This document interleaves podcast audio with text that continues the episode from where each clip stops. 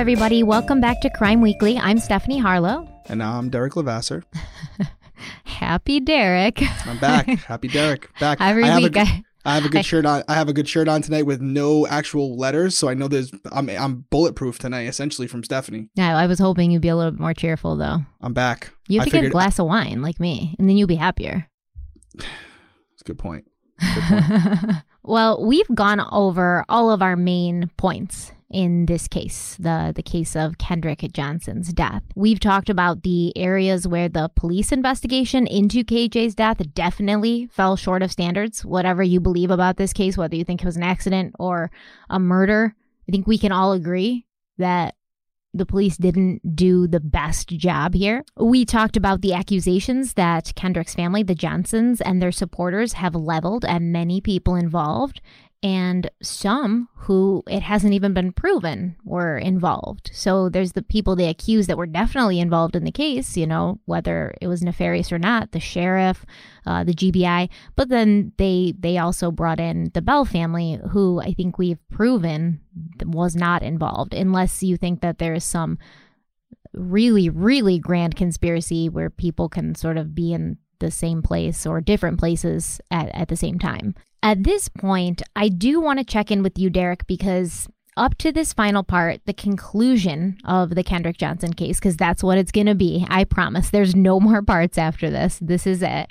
Um, up till now, we've kind of been able to explain some bizarre things that don't make sense, like KJ's body being stuffed with newspapers. As disgusting as it was, not illegal, really nothing nefarious there. Although a lot of people think that KJ's organs were stolen to put on the black market. I don't think that that would be possible. I do want to address that really quick because he was hanging upside down for so long. I don't think his organs would be in good condition to to even want to steal and sell on the black market, but there are people that think that, but we were able to explain that away. We were able to explain why the surveillance footage looked so suspicious, but I do have to admit that there's other things that are still very much up in the air. And there hasn't really been a good explanation given. What's the one thing that stands out to you about this case that still doesn't sit right with you? I think it's it's what you just hit on, and it, it, even though we've explained it to a certain degree, it's the organs, but it's everything that around the organs. Because um, again, last week I had said I wasn't sure about whether or not they re- removed the lungs during an autopsy. Our commenters, our our supporters, a lot of people in the medical field were were quick to reach out and say, "Hey, Derek." In most cases, they would remove the lungs. And the reason why that's important is one, to clarify that whole process, but also because, again, the second autopsy report was talking about the lungs and how they were they did they weren't filled with any liquid They didn't have fluid in them, right? they didn't have fluid in them which would suggest then if he they never found the organs he's going off the original report so he didn't do the examination himself he was going off the original documentation from the first pathologist which i was under the impression he this was done after they exhumed the body.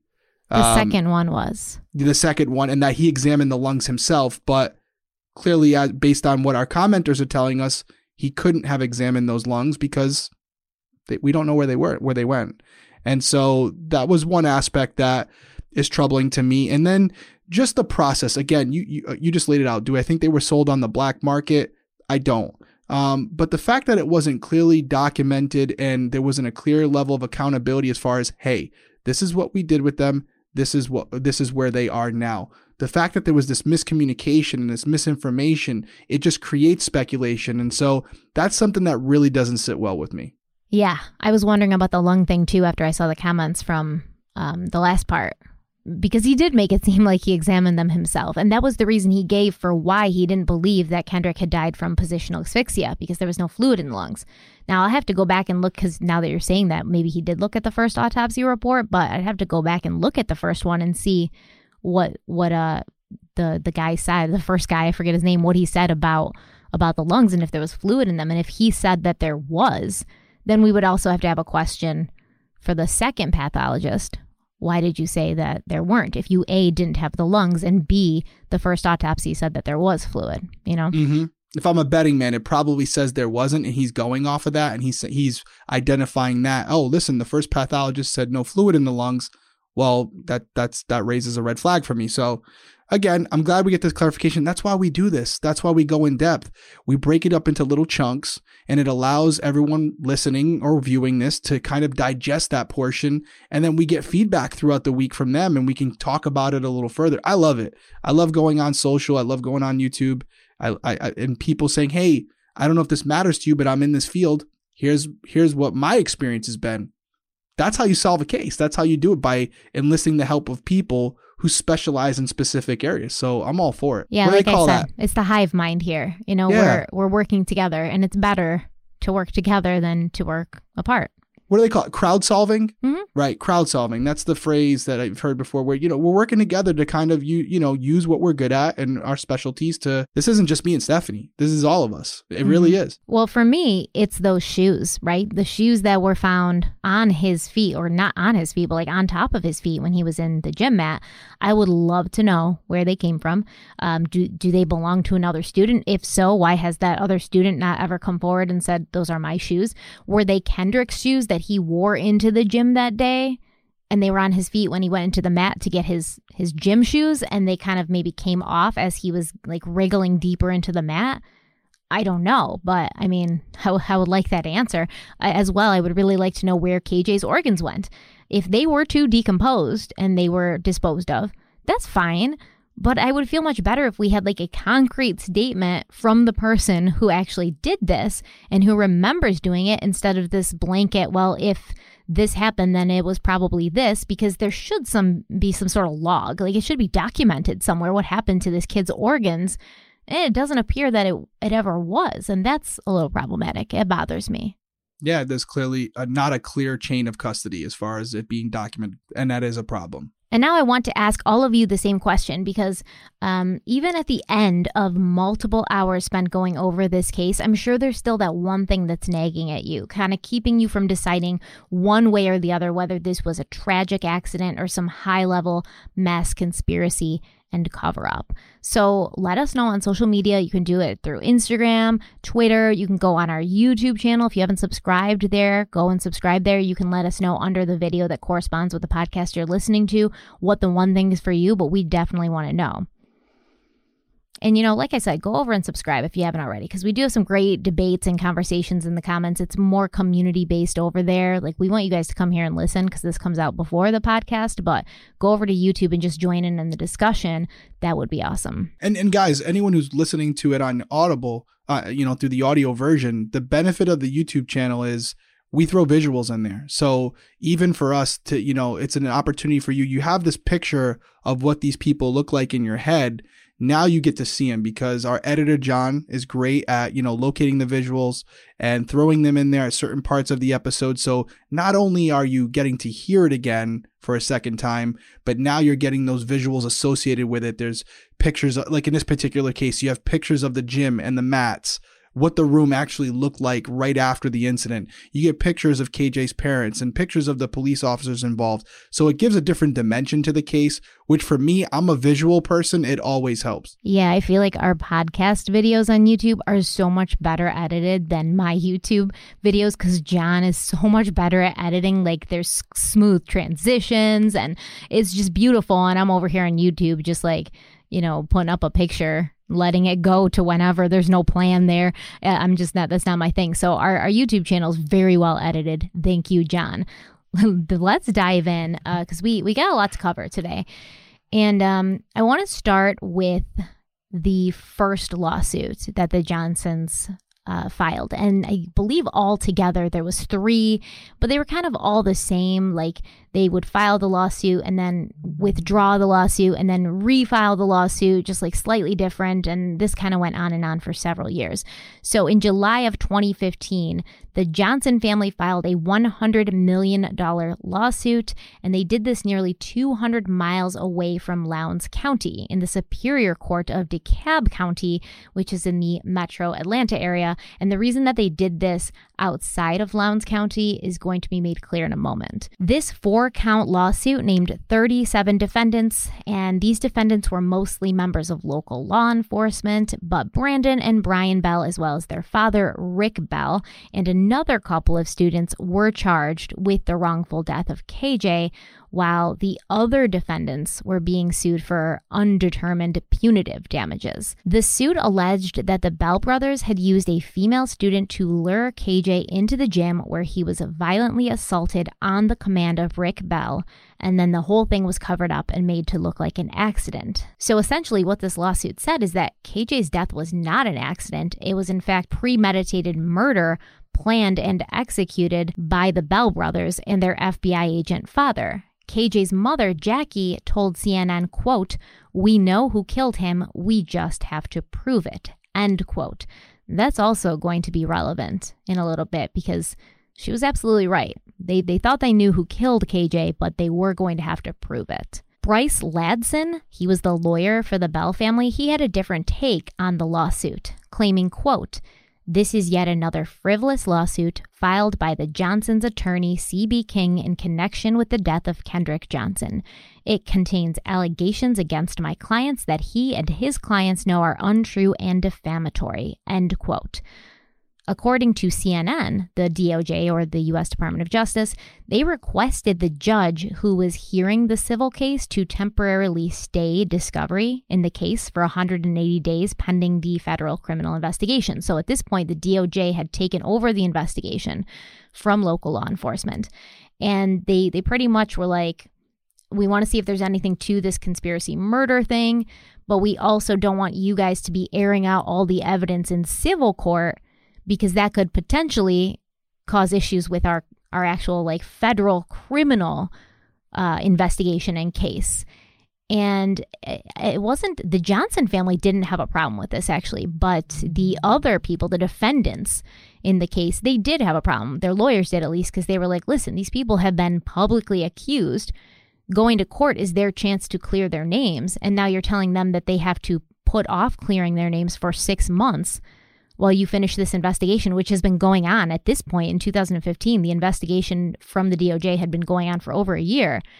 And you want these people to who are being like harassed and threatened and basically found guilty by the court of public opinion. You want them to wait to clear their names so you can finish this investigation. Yeah, and it would make sense on their part, right? I mean, if you know you're innocent, you want to get in there and and give your side of the story because I'm sure there are lawyers at that point were saying no interviews, no publicly talking up to anyone. Wait until your day in court and you'll have your chance to explain yourself and explain why you had nothing to do with this. So they're getting ready for it. And then, you know, they hear this and that would be extremely demoralizing. But you understand also from the uh, Department of Justice's side of it. It's kind of like, uh, to give one example, like the O.J. Simpson case, same thing. They charged him criminally. They allowed the criminal case to take place. He was found not guilty, as everyone knows. However, right after they had the civil case, and he was found, uh, it was found that more because the threshold is a lot lower. It was it was found that more likely than not he did have an involvement, and he was ordered to pay, I believe, thirty three million dollars because he was found responsible for their death. So it's always better to do that way for both sides, the Department of Justice and for the civil attorneys, because they can use the evidence d- divulged in the criminal case in their civil proceedings. And this is typically why the civil case will usually follow the criminal case. So that's the, the that's the order it normally goes in um, for this specific reason. But the Johnsons had filed the lawsuit, and I think like especially the Bells, they were talking to the media. They were saying like, "No, we have airtight alibis. We didn't do this." I think the the one brother was like, "At first, I thought it was ridiculous because I could absolutely prove I was nowhere near that gym, but then when people didn't believe me, it became, you know, scary." So I think that they they had talked publicly about being innocent, but they just weren't believed. So they really wanted to get all the evidence out in court so that it could kind of put it to rest once and for all.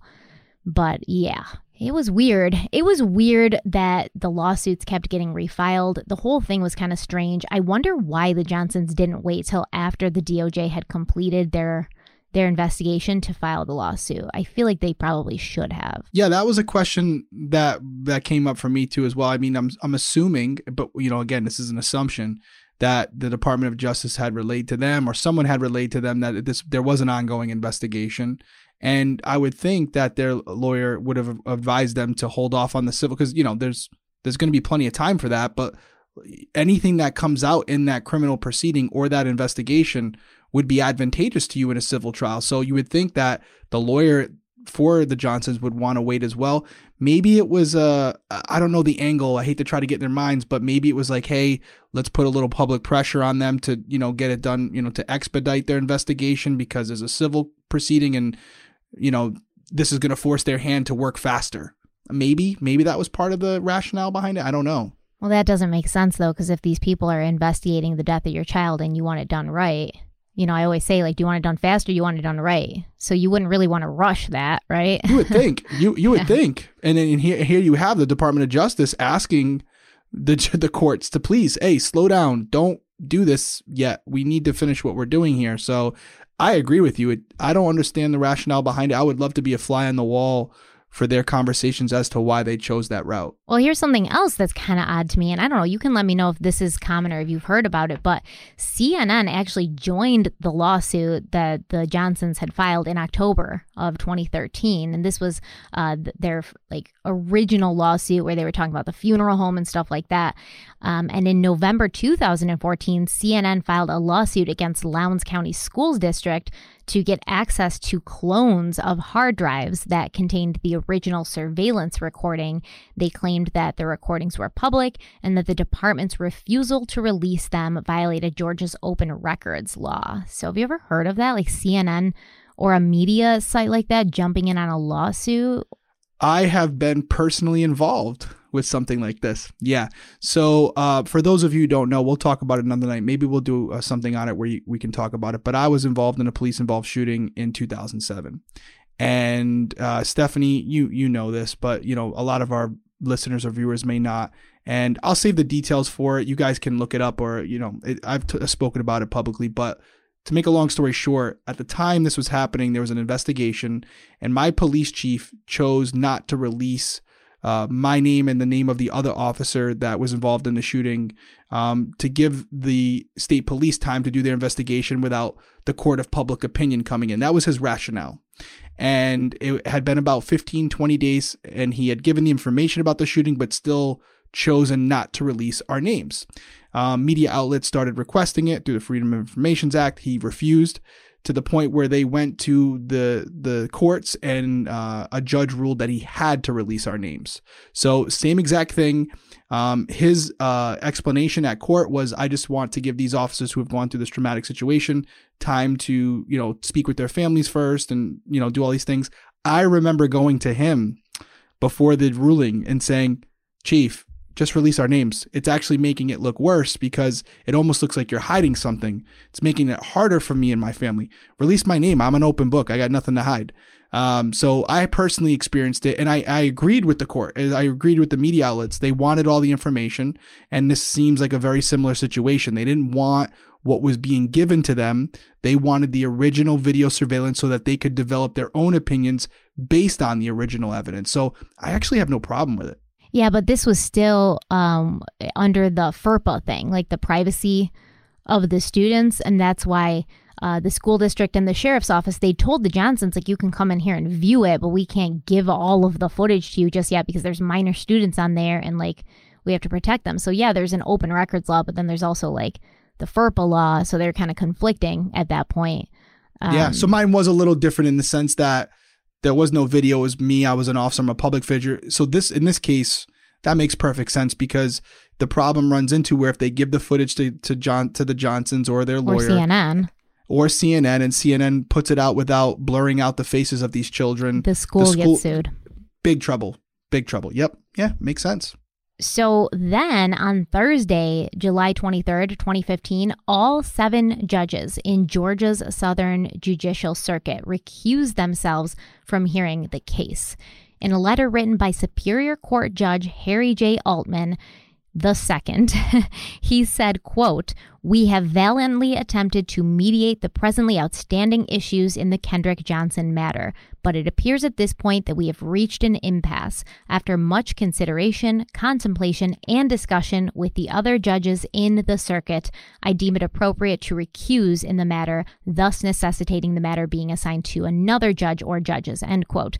So this guy, he recused himself, and then all the other six judges, they followed suit. So basically, the judges felt like the the people who had been named in the lawsuit they were public officials. And these were people that these judges had worked with you know sometimes on a daily basis. And they were like we don't think that they never said that they didn't think they could be fair even though the the johnson's attorneys kind of spun it that way. And they and, and a lot of the headlines were like judges recuse themselves because they say they can't be fair. They never said we don't feel we can be fair. I think they specifically just said like it wouldn't be fair for us to be hearing this case when we have personal you know, relationships and connections with the defendants. And this is exactly what they should do. That's a conflict of interest, as it would be for any judge or any lawyer or any even juror member. If you have connections to somebody on the defense team or a judge or somebody who's being tried, then you you can't be a juror on that case because you're going to be less likely to be unbiased, I guess. Yeah, impartiality, right? That's the whole part of the the court system. So they felt, hey, listen, even if we feel we have the ability to be impartial, it would still be under the cloud of, you know, depending on their rulings that, you especially know, especially in this, this case, bu- right? Especially in this case. So I think they erred on the side of caution, which is which is the smart thing to do. Yeah, they were like, we don't want to hear this this case and come back and find that it was an accident. And then now the next lawsuit that comes up, we're named as defendants because now we're part of the cover up and the conspiracy. So it's safer and better for us to just pass this off to to other judges who don't have connections to Valdosta, Valdosta, Valdosta, Valdosta. Valdosta. Yeah. Judges, judges, judges are lucky in the sense that they have complete immunity and all this stuff. But I get what you're saying. It would just, it would make more. It would, it would, it would, it would only increase the amount of skepticism surrounding this case if a judge was found to have any type of previous relationship with one of the defendants that he just found, you know, innocent of whatever crime they were accused of. So it's it's the right it's the right play. Well, Benjamin Crump, who at this time he was still helping the Johnsons with some of their legal legwork, he told CNN, quote, his decision cuts to the very heart of this matter, especially for this family. That is, can they get fair and impartial people to look at what happened to this child and render a fair decision so they can have peace at night? End quote. Valdosta city manager Larry Hanson also gave a statement to CNN saying, quote, "The city of Valdosta does not typically comment on pending litigation. However, based upon the sensational nature of the allegations made, the city and the employees named categorically deny all allegations of wrongdoing and considers the claim to be meritless. The city looks forward to defending itself in a court of law." End quote. On March 1st, 2016, the Johnson family dropped the $100 million lawsuit, but they made it clear that they would probably refile at a later date. And on Monday, June 20th, 2016, the DOJ put a statement out that the Kendrick Johnson death investigation was being closed after over two years. They cited insufficient evidence to support federal criminal charges. So the statement actually says, quote, lawyers and investigators from the Department of Justice, the United States Marshal Service, and the Metropolitan Police Department from the District of Columbia conducted a thorough and comprehensive investigation into the events surrounding Kendrick's death. The investigation included, among other things, interviewing over 100 people, reviewing tens of thousands of emails and text messages, reviewing surveillance video from Lowndes High School, and analyzing other available information regarding the events of January 10th through 11th of 2013. The investigative team also consulted with an independent Department of Defense medical examiner and hired another independent medical examiner slash forensic pathologist who reviewed relevant medical records in both autopsy reports. End quote. So, I mean, it really does look like the DOJ pulled out all the stops for this, right? There's multiple people and agencies involved. They brought in law enforcement from a completely different city and state. They hired independent people who would have no bias one way or the other, right? And at the end of the day, it was determined that there was insufficient evidence to prove, beyond a reasonable doubt, that someone or a group of someone's willfully violated KJ's civil rights or committed any prosecutable federal crime. So if you're someone who thinks that this was a cover up and a conspiracy, the net's kind of growing wider at this point because we would have to believe now that the DOJ was in on it. Law enforcement from Washington, D.C. was in on it. The U.S. Marshal Service was in on it. This independent pathologist was in on it. I mean, what's your take, Derek? I mean, I think you just laid it out the way that everyone should be absorbing it, which is there's a lot of people who have no original connection to this, who have no incentive to lie, who would more than likely not risk their entire entire livelihood for someone they've never met in DC looking at this case. And again, still, even though the Department of Justice still hiring outside entities to look at the the autopsy reports and, uh, and both of them, not just the first one.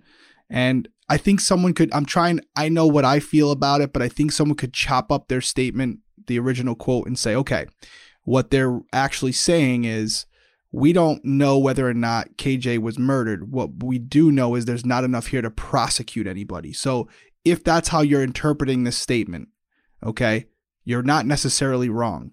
But you would think that if there was any validity to the fact that he was murdered, based on all the interviews they did, based on how in depth they went of with this investigation, if there were something there that would have made it prosecutable, they would have found it. Uh, the only reason they wouldn't find it if they did their job is because it doesn't exist. So it was actually um, Michael Moore. I think he was the, the U.S. attorney. Michael Moore. He was the one who had had taken this case to the Department of Justice and made it a federal case. And you know he was supposedly on the side of the Johnsons, and he wanted it to be like this thorough investigation, which it was. It was almost three years long. This investigation, which is insane. And these people pretty much came to the same decision that local law enforcement came to, which was, you know, it's an accident because we can't prove that it was anything else. And I think that's, you can't really ask any more from them. And they wouldn't have these biases. They wouldn't have these personal connections to anybody in Valdosta, right? And that that's exactly how you can take it. And anyone who takes it that way is not wrong. If there are people in our comments, which there will be, who say, yeah, but this doesn't prove he wasn't murdered. It just means that it was carried out in a way where they weren't able to piece it together. And I guess we can both that's that's that's true. That's true. That's possible. Absolutely. But I think that there there's still going to be people who also think that all of these other people were involved in the cover up. Yeah, yeah, and I I don't have a problem going on a limb and saying I I do not think that's the case. I don't think that's actually. Uh, I mean, there would be hundreds, if not thousands, of people at this point, based on that net that you talked about, that would be under that under that umbrella. That's a lot of people to all conspire together for one common cause for someone who they you know they have no personal connection to. And I mean, if you're if you want to go down the rabbit hole and you want to you want me to bring conspiracy Stephanie out, you want me to put on my tinfoil hat, I can do that, and I will tell you that maybe the original group of cover uppers covered it up so damn good that the DOJ and the the police in, in DC and the marshals and all that they just couldn't you know they couldn't like find any evidence because of the original cover up being so good. Like that's what conspiracy Stephanie would say. Conspiracy Stephanie's a lot of fun, by the way. It is, and it's not necessarily wrong. We've seen it happen. I mean, it's not like there haven't been successful, you know, cover ups, right? And that, that are eventually discovered and exposed. Then they're You know, always done we- by the government, by the way. and and that's you just thank you for the segue because what I was about to say is you mentioned the government agencies and there's possibility that they're all working together. For me, as the former cop, what actually resonated with me the most was the investigation conducted by the Valdosta Times. Um, because the, you know that's the, again we talked about their reasonings for wanting to find something. It'd be better for them from a business perspective, and it probably were some people who genuinely wanted to find the truth. So they were basically investigating the police. And for them to come out and say that, that meant a lot to me, you know, looking at it, because they really are an independent party that would have no benefit to covering it up for the police. None.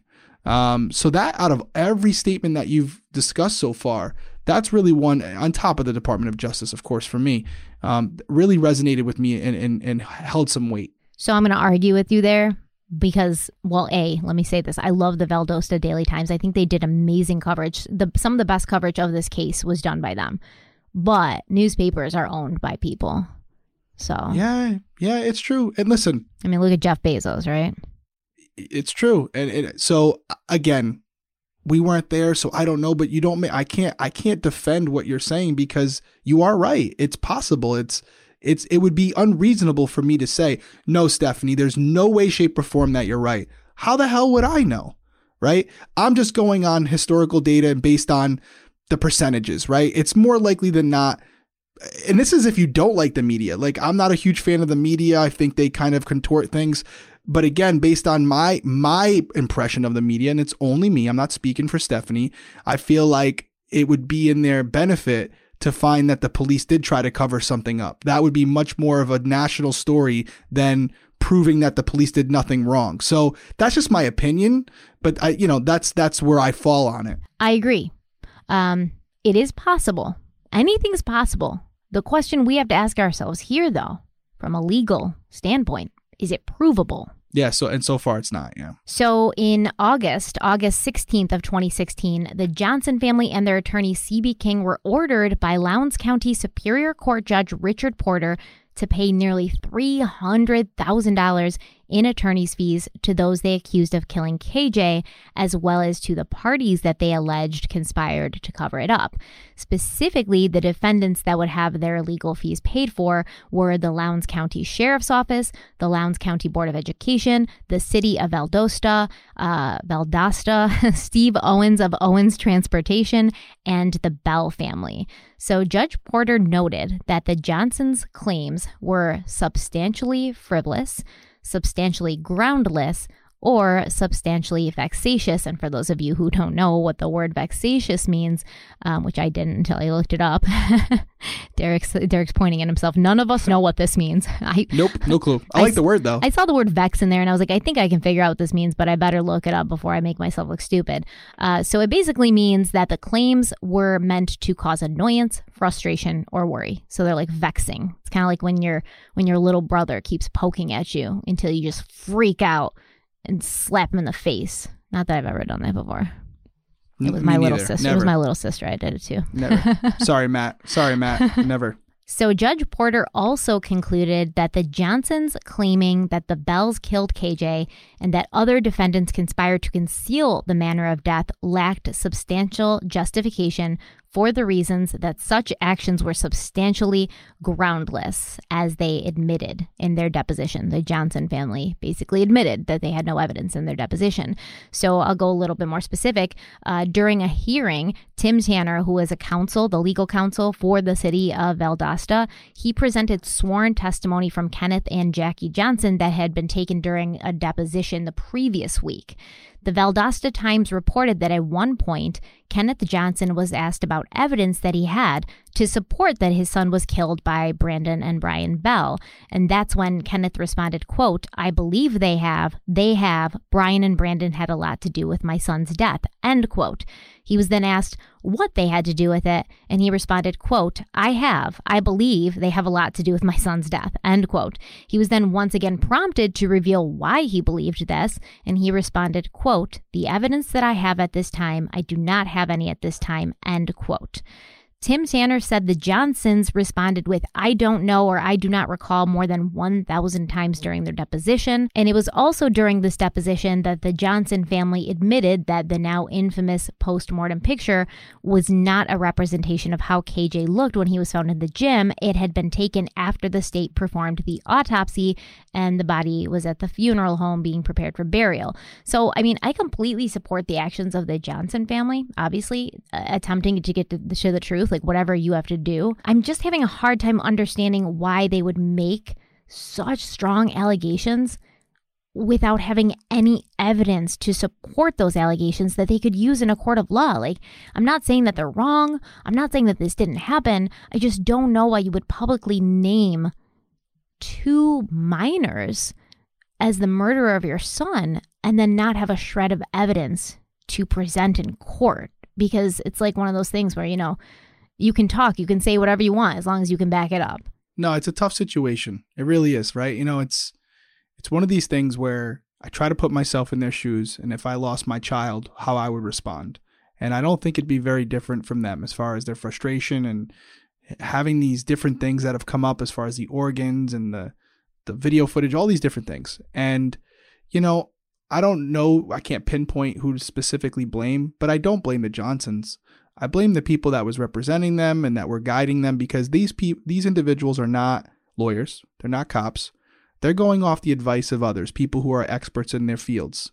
And so based on their expertise and their recommendations, the the Johnsons were were following their lead. Just like you even mentioned the the t-shirt, you know, as far as, you know, the uh, the image that was released and put on t-shirts and all these different things you know, there was a group of people around them guiding them as far as, you know, this is a family in mourning. And so they were they were following the lead of others. And it does appear that they were they were led down a very vague path which ultimately came back to bite them because like you just said some of the quotes that you pulled out you know kenneth johnson's not a lawyer.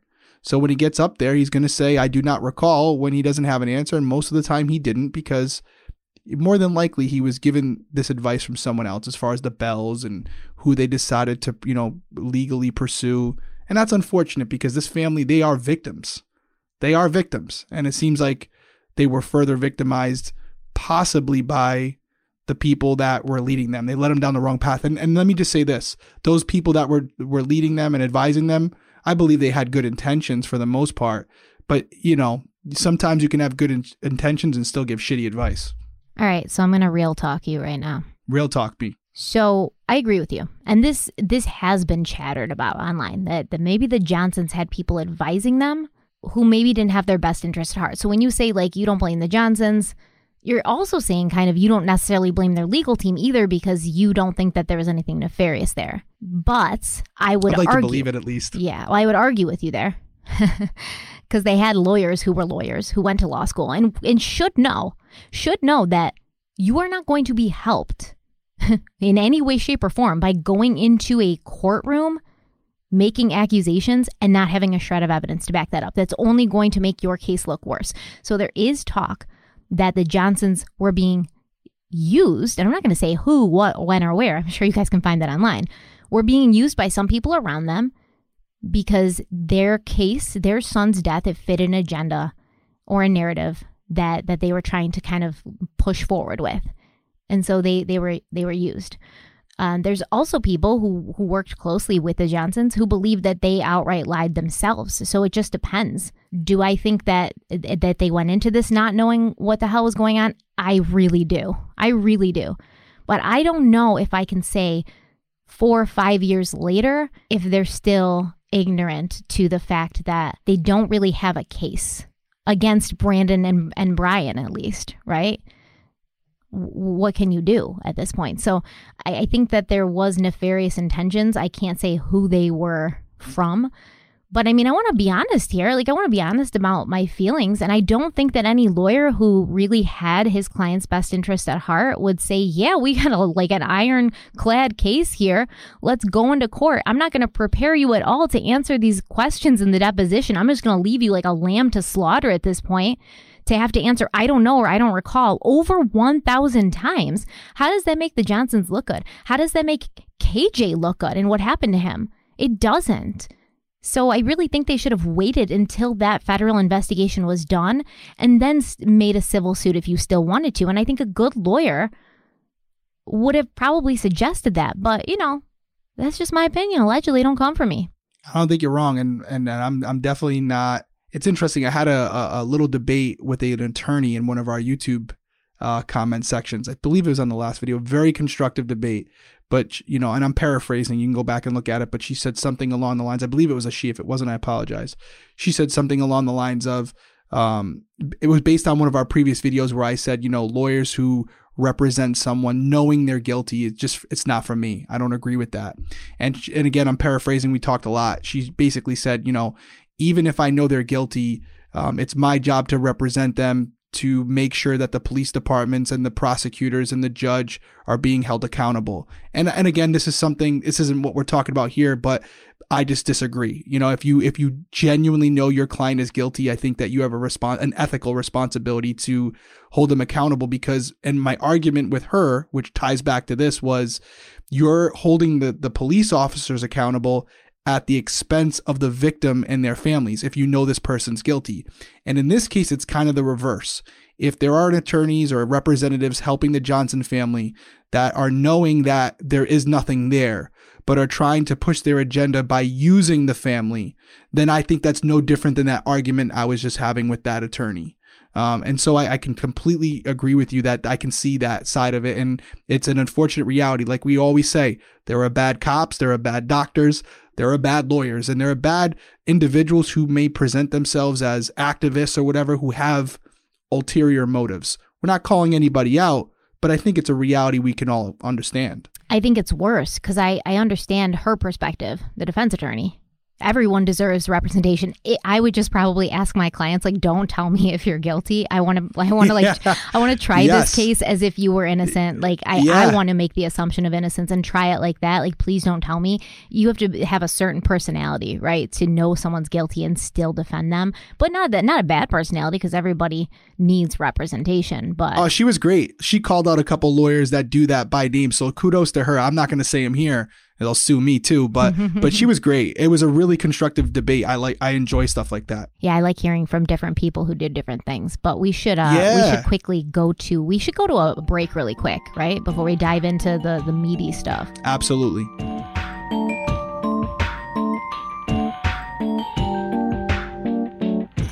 All right, so we're back. I want to talk about Lee Touchton of the NAACP and Reverend Floyd Rose from the SCLC. Uh, we've talked about both of these individuals very briefly in other parts, but they're they're going to play a bigger role in today's uh, podcast. So Lee Touchton had worked on the investigation for two years. And in this capacity, she and other members of the NAACP legal redress team interviewed public officials, such as the superintendent of the Lowndes County School District, Wes Taylor. Uh, they interviewed the sheriff, his deputies, as well as school board members. She received the case file. Uh, it was redacted. She said there was like certain, you know, underage students' names that were taken out, but they received the whole case file. Uh, she toured the Valdosta crime lab several times. She also visited the body refrigeration unit because remember that KJ's parents had said, well, especially Kenneth Johnson had said he'd gone in, uh, I believe, two days after KJ's death to uh, to see his son's body, and he said at that point like that the cooler wasn't on or it wasn't as cold as it should have been. And then this started this grand conspiracy theory that they were trying to heat Kendrick's body up so that evidence would you know, disappear faster. It would speed up decomposition, and and there you have it. So Lee Touchton actually went there. Uh, she looked at the refrigeration units. She was told how they worked. She looked at alarms and records books, and this gave her some insight that they have they have plans. You know, in the event that there's an electricity outage, um, or if the temperature in the coolers gets too hot or too cold, they have they have plans. They have alarms that go off and these alarms are recorded not by a human by like a system. So this this never happened. So the the coolers never were shut off. The coolers never went too warm because an alarm would have gone off. This would have been electronically logged. And she saw these logs, and there was nothing like that. Uh, she was also shown that the lab has backup generators, and in the event of like a blackout or something like that, these backup generators would turn on immediately. Once again, you don't need anybody there to like turn them on. Uh, they they take this very seriously. You know, you have people in these coolers, so they want to make sure that this doesn't happen. This exact thing that, that the Johnsons were saying was potentially happening. They want to make sure this doesn't happen. So they have many uh, things in place to prevent it from happening. Lee also toured the old gym. She was given a reenactment of how KJ was found. But in July of 2013, Lee Touchton was on a Georgia NAACP conference call with other NAACP members, as well as Kenneth and Jackie Johnson and their lawyer, CB King. Uh, Lee told RollingOut.com in January of 2015, quote, Due to false allegations, which I determined to be lies, not just misstatements of fact, I resigned because I was not going to be forced by the NAACP state president to go out in public and call people murderers publicly when there was no credible evidence to claim that a murder had been committed, and when the family asking the NAACP for assistance and money was not telling the truth. I was shouted down by many NAACP officers. I immediately resigned, so did most of the local NAACP officers, many of whom are professionals and church leaders. I worked alongside Reverend Floyd Rose for 15 years. I've always been a member of his organization, the Valdosta SCLC, which was previously the People's Tribunal. So the chapter voted me into the lead investigator position. Reverend Rose had already conducted his investigation, but we repeated all of our steps together and shared information we had obtained separately. We also wrote open records requests to the Florida Department of Law Enforcement for the personnel records of Dr. William Anderson, the private pathologist who conducted the second autopsy on Kendrick Johnson's embalmed body. What we received caused us to cast doubt on Anderson's credibility. He was accused of unethical conduct when employed at the Florida Department of Law Enforcement. End quote. Whoo. Yeah, that's that's a lot. And again, it's just adding to the list of individuals or agencies or representatives of agencies who've come to the conclusion that this was a tragic accident. Again, so if you're going to cast that net, it's even getting wider because now you have members of the ND, uh, uh, NAACP, SCLC, and then you all SCLC who are original originally were on the side of the Johnsons and said, "Hey, listen, just looking at the from the outside looking in, something doesn't smell right here. We want to look deeper into it." And then they conducted their own independent investigations, and as they dug more, they said, "Wait a second, this doesn't look like what we originally thought." And and respect to them, um, whether you like them or not or agree with their opinions for being able to reverse course even though they went into it. You know, you get some people who will put their foot in the ground and say, This is what I believe in no matter what happens. They're going to stick with that until the wheels fall off. These people have because they don't want to look where, stupid at that point. You know, I think that's what ex- it is. Exactly, but they had enough intestinal fortitude to say, "Hey, you know what? I think we got it wrong, and I stand by that, and I'll even resign from my position because I I believe in being ethically responsible and speaking their truth and not bowing down to the, the powers that be. And so I got to respect it. Oh, and there's more. Lee Touchton and Reverend Rose, they have some stuff to say. All right, so Lee, she claims that people should be aware of three things. First, neither of the autopsies performed on KJ recorded a beating or any defensive wounds. Secondly, she says Dr. Anderson's autopsy is not credible, and neither is he. and lastly, after a grand jury was convened in Macon, Georgia in March of 2013, no indictments were issued, and the boys accused of murder had rock salad alibis. She says she personally does not believe KJ was murdered because, based on the evidence, over 100 people would have to be lying and telling the same story for many years, which would mean them risking their jobs, their retirement, and risking potentially going to jail and spending some time in jail because that's a it's a crime. And she said quote i think the murder theory is not only false but also ridiculous and based on only wild speculation and outright fabrication end quote Lee went on to specify what some of these fabrications were. She said numerous statements were made by the Johnsons and their attorneys that once she and her team followed up on them, they were so outrageously false that they had to be made with the malicious intent to lie.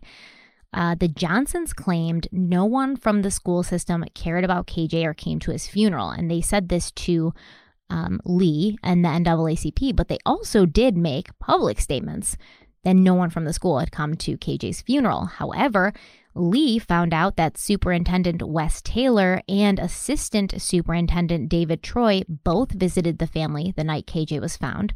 One of KJ's coaches not only attended the funeral, but he spoke about KJ at the funeral. And numerous other teachers were also in attendance at the funeral, including two members of the school board. And apparently, Antonio Hampton, the funeral director, he saw them there and he was like, Hey, hey guys, thanks for coming. You know, come and sit up front. Like, he actually testified to Lee that he saw them because he asked them to sit in the front. Yet, Kenneth Johnson told the entire Georgia NAACP state conference that no one from the school attended, but in reality, over a dozen or more school officials were there. The school also had a separate memorial service for KJ and, you know, all the school officials that she talked to, they, they said they were horrified, so sad about what had happened to him. They were distraught. They loved him. Um, you know, he was a great kid. They had nothing but nice things to say about him. Lee also said that Kenneth Johnson had claimed there had been a fight between KJ and one of the Bell brothers, but he had made it seem like it happened right before KJ died. And apparently, Kenneth also said that he knew this because Rick Bell um, the the Bell brothers' father, the FBI agent, he'd invited KJ over to finish the fight and make it fair. Um, but Lee said she could find no evidence that this conversation ever went down, that this ever happened. But she did speak to several school officials who remembered the scuffle between Brian and KJ on the bus, but this happened over a year before KJ died, so certainly not right before he died. And all of these school officials claimed that, yes, the, the two students had had a little argument, but they'd patched things up very shortly after. Numerous people testified that the two of them had a good relationship, that they were friends at the time of his death. Lee also said that the Johnsons told the Reverend Joseph Lowery, so Joseph Lowery, he's I think in his 80s. He was originally part of like the the OG civil rights movements back in the 60s. So he's a very big figure in the civil rights movement. So apparently Kenneth Johnson told this man that Reverend Floyd Rose was with the sheriff, which Lee claims is not true, and that the Reverend Rose is not controlled by any person, white or black. He's only with the truth. The Johnsons also claimed that they didn't want the $10,000 reward that had been put up by local businessman Roy Taylor because they said he was related to the superintendent, Wes Taylor, which turns out that's not true. Uh, they are not related to each other at all. They just have the same last name.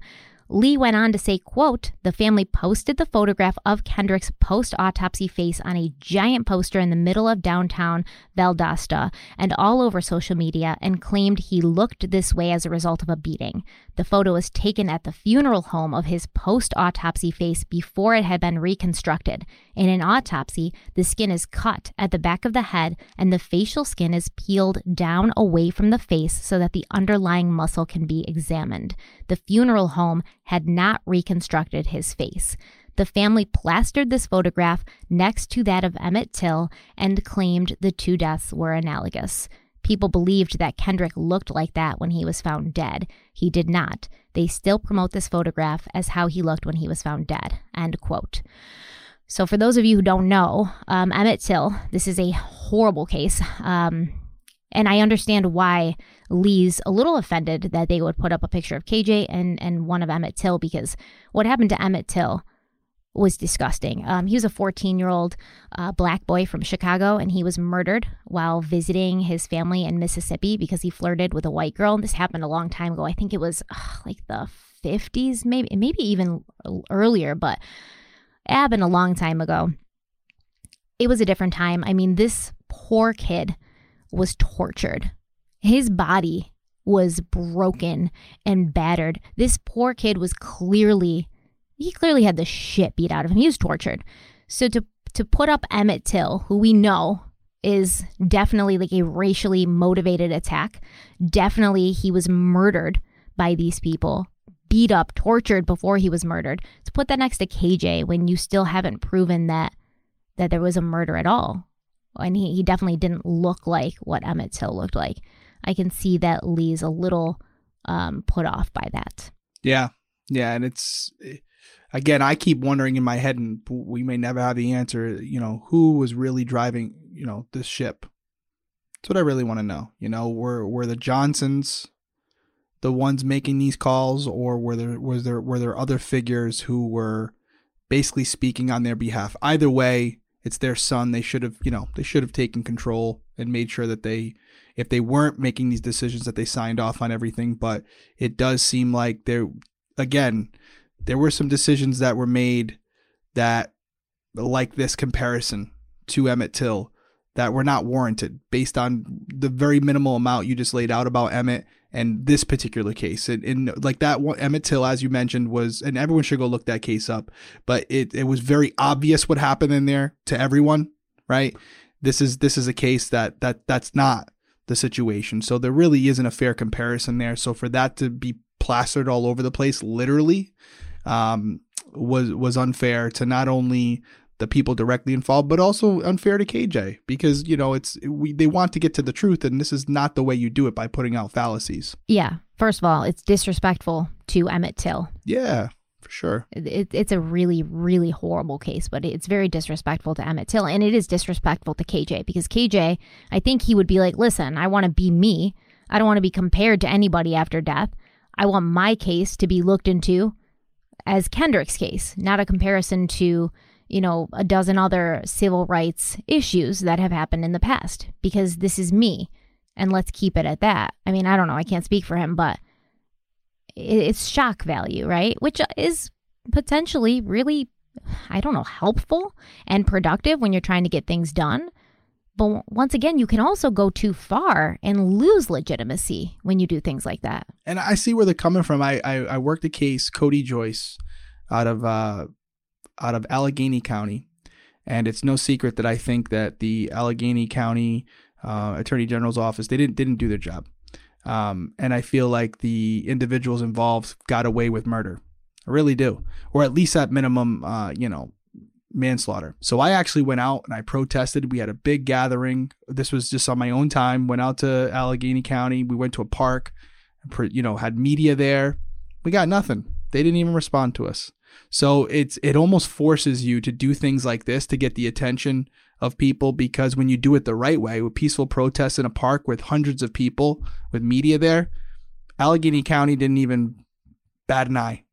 Didn't no email, no letter, no nothing. We had people, we had thousands of people call the Allegheny County um, uh, Attorney General's up. Not a single call back, nothing. So, you know, I, I see their side of it where when you play by the rules, you don't usually get any feedback. And sometimes you need to be shocking in order to get some attention. But you have to ask yourself, where do you draw the line? I agree with you. But I also I don't think that um, that they're similar because they were getting attention. They were getting attention. Yeah, is very true. You know, it's very true. The, the, the entire city did do what they could to make the Johnsons feel like, yes, you've lost your child. We're serious about this. Um, yeah, maybe the the police department was sort of like shady in the beginning, didn't do everything that they should have. But you had an investigation, then you had DOJ investigation, and then you've got Michael Moore, you know, the uh, I think he was the state's attorney, uh, pretty much saying like this is wrong you know we're going to do something about this they had public officials and in you know other situations like the case i just covered on youtube praveen varughese you've got a mother fighting for justice for her son and she can't get any city officials to even acknowledge her or or approach this case or even you know do another investigation into it that's legitimate but I don't think that's what happened here. Like whether um, the the people in Valdosta and you know Michael Moore, now Michael Moore is that his name? Michael Moore, yeah uh, all of these people, whether they were doing it just to look good, you know, just so that nobody could say they weren't doing it. I don't really know what their intentions were in doing it, but they did it. So I, I, don't think that things like that are necessary when you actually have wheels moving and you have things going. It just seemed like after every investigation, they weren't necessarily getting the answer that they wanted. So they were like back to the drawing board almost. But then they didn't come back with anything, any new evidence. Yeah, moral of the story DOJ, do Praveen Varughese now. He did do that one next.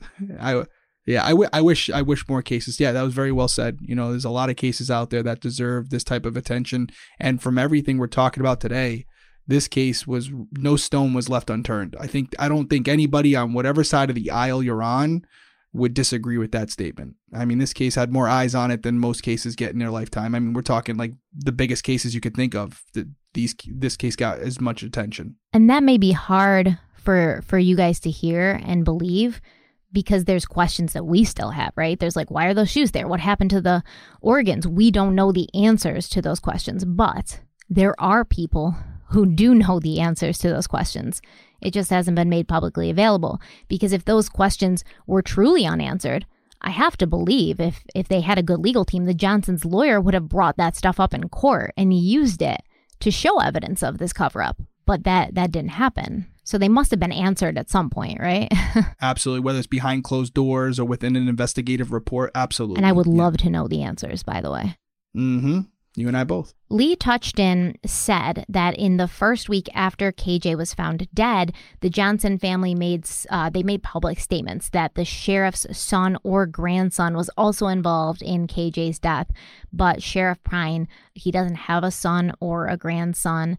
Um, Lee said, "quote Then the family started publicly accusing two boys whose father is an FBI agent. They have rock solid alibis.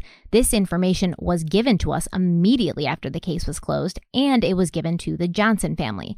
They have accused the family on the Georgia NAACP call in public and now the Johnson family is suing the accused family for being involved in KJ's death, even though the Johnson family has been shown a mountain of evidence that these boys could not have been involved. As of last week, the Johnson family supporters on the numerous Facebook pages run by the family are accusing another family whose son is on the wrestling team. They've even posted pictures of the boy's 92 year old grandmother and threatened that they are coming to get them. At the latest march and rally, the mother, who's Jacqueline, Jacqueline Johnson, she stated, quote, We are going to do to them what they did to Kendrick. End quote. Whoa. Yeah, it's a lot. And this is this is something where I definitely have a problem with it where I have no issue with you bringing up potential suspects, but to put it out there in the public, your intentions may be good in the moment, but you have to understand that there are people out there like this individual who are going to take what you say and run with it. They don't want to hear any such word of you know, phrase of due process. They just want to go out there and get these people now. And that's what you run a risk. You could definitely put these people's lives in danger where you make this accusation. And although it's just a a preliminary accusation, this person could see this individual, this wrestler out in public and end up shooting him just because they believe what you said to be true. So you got to be really careful because there's some crazy people out there who um, are really passionate about these cases and and you have to be really cautious about what you put out there publicly as far as personal information um, and this is definitely something I will never agree with because everyone deserves to have their due process and and not on Facebook. Yeah, and to post pictures of family members like so you're not even just accusing somebody that you have no evidence was involved in this crime, but now you're posting pictures of their family members and they're now going to get hate and I have to constantly remind people sometimes on YouTube like yeah, we can we can talk shit about the aunt of this person who says he's like a good guy, but he, you know, sexually assaulted a 9-year-old girl, so we obviously know he's not a good guy. So we can talk shit about her, but and and question her judgment, but never should we ever be contacting these people and threatening them because as misguided as as they may be, uh, they had they didn't do this you know they didn't have anything to do with it. And i see this a lot a lot in cases where people will be like oh this is this person's father this is this person's mother.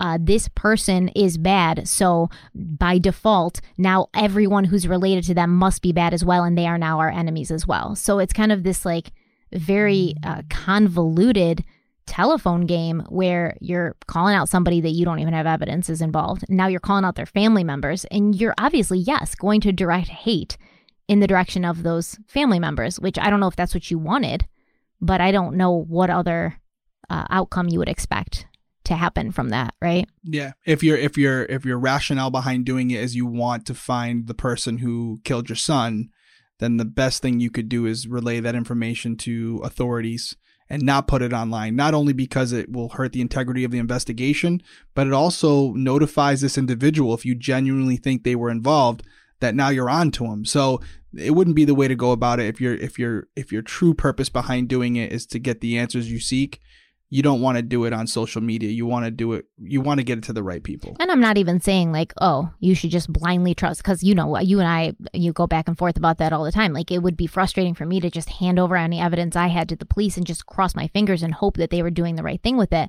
But you can do other things. You can hire private investigators. You know, they did ask the NAACP and the SCLC to step in and do their own separate private investigations. So this is not necessary. Like you said, if this is legitimately a person who might be guilty, now you've just let them know that you're looking into them and they're going to, you know, if there's evidence they need to get rid of, they're going to start doing that. So it's just a dumb move. I'm I'm not I'm not afraid or ashamed to say that it's it's a dumb move. Right. And you can say it's a dumb move and also I and I think I'm speaking for you, but know that again, this is a family that's frustrated you know and, and uh, you know we're not justifying what they did. Um, i'm sure if they i'm sure if we had them sitting in front of us right now i'm sure they would choose to have their son back and not have to do any of this. You know they didn't ask for this but yeah we can see at the same time you know you can be frustrated but still not make it worse for yourself and others around you and people that had nothing to do with it. So i think you're fair in saying that that it's a it's a it's not a good decision and we understand we totally you know we feel for them as far as they didn't ask to be in the situation but they could, could have controlled the situation a lot more than they did. And you, you can't just completely clear them of any wrongdoing just because they went through a traumatic event because unfortunately this is something that happens to a lot of parents. Black white brown it happens to a lot of people every day. every day all over the world. And i don't even i don't necessarily even know if the Johnson family was the one who was posting this, but it could have been yes. their supporters, you know. But the the Facebook page, yes. I think what Lee Touchton is saying is like these Facebook pages were run, moderated, and controlled by the family. So at the end of the day, you know, whatever goes up on that page when you're the moderator and you're in control of it is kind of still your responsibility. I think that's where she was going with it. It's, a question I keep asking myself, and I've said it to you like three times just this episode. Like, I wonder how much involvement, how much of a pulse they the family had. The, um, and I say family, I mean mother, father, how much involvement they had with these individual decisions. And I'd be, I, I, I don't have a, a an opinion either way, but it, I would really love to know who was the decision maker behind some of these things. How involved were they, or were they just a, a, a family in mourning who were seeing this and attached to it automatically because they were his parents? We may never know. There were so many people involved, so many civil rights um, activists, so many different groups. Who knows? Who knows? Yeah. But I definitely do not think 100% of the decisions were made by the Johnson family. I think I can safely say that. Agreed. All right, let's go to break one more time and then uh, we'll keep talking about what, what Lee said.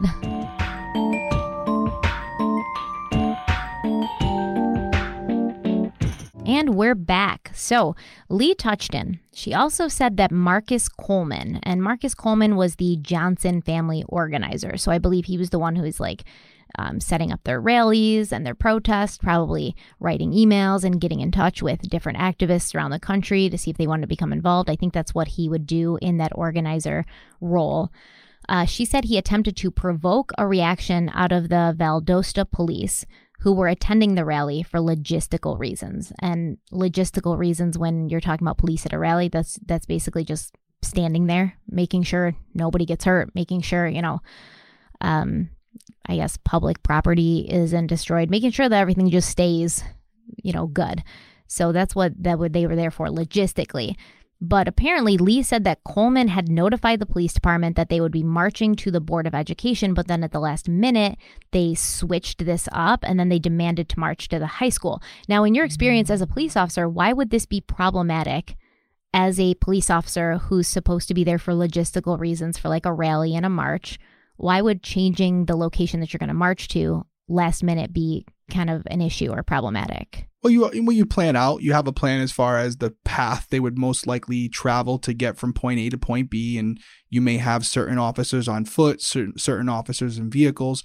You would more than likely give whatever the ending, you know, destination is. You would give up the people in charge of that location a heads up that hey, listen, there's going to be some people peaceful protesting, so prepare your staff and your logistical op, you know, areas as far as what how you want to handle this because they're going to be outside your building. So changing it up last minute does throw a little bit of a wrench in the plan. It's not the end of the world, but it does make things harder. Claims were also made, I'm not sure whether it was by Marcus Coleman or the Johnson family or both, that police tried to harass and intimidate KJ supporters, not only at the rally and the march, but later at a nightclub where members of KJ's family were partying. Lee said, quote, the VPD had no role in this investigation other than being the administrator of the crime lab which held his body prior to transport to Macon GBI.